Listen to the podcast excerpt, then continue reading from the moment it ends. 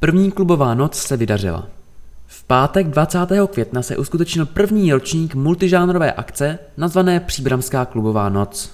Po vzoru některých jiných měst, kde funguje více hudebních klubů, se i příbramští příznivci hudby různých žánrů mohli vydat za jedno vstupné navštívit více kulturních akcí. Do pilotní akce se zapojilo pět hudebních klubů, které nabídly pět hudebních žánrů. Na pódiích se vystřídalo téměř 15 interpretů, řekl Vlastimil Ševr, vedoucí Městského kulturního centra Příbram.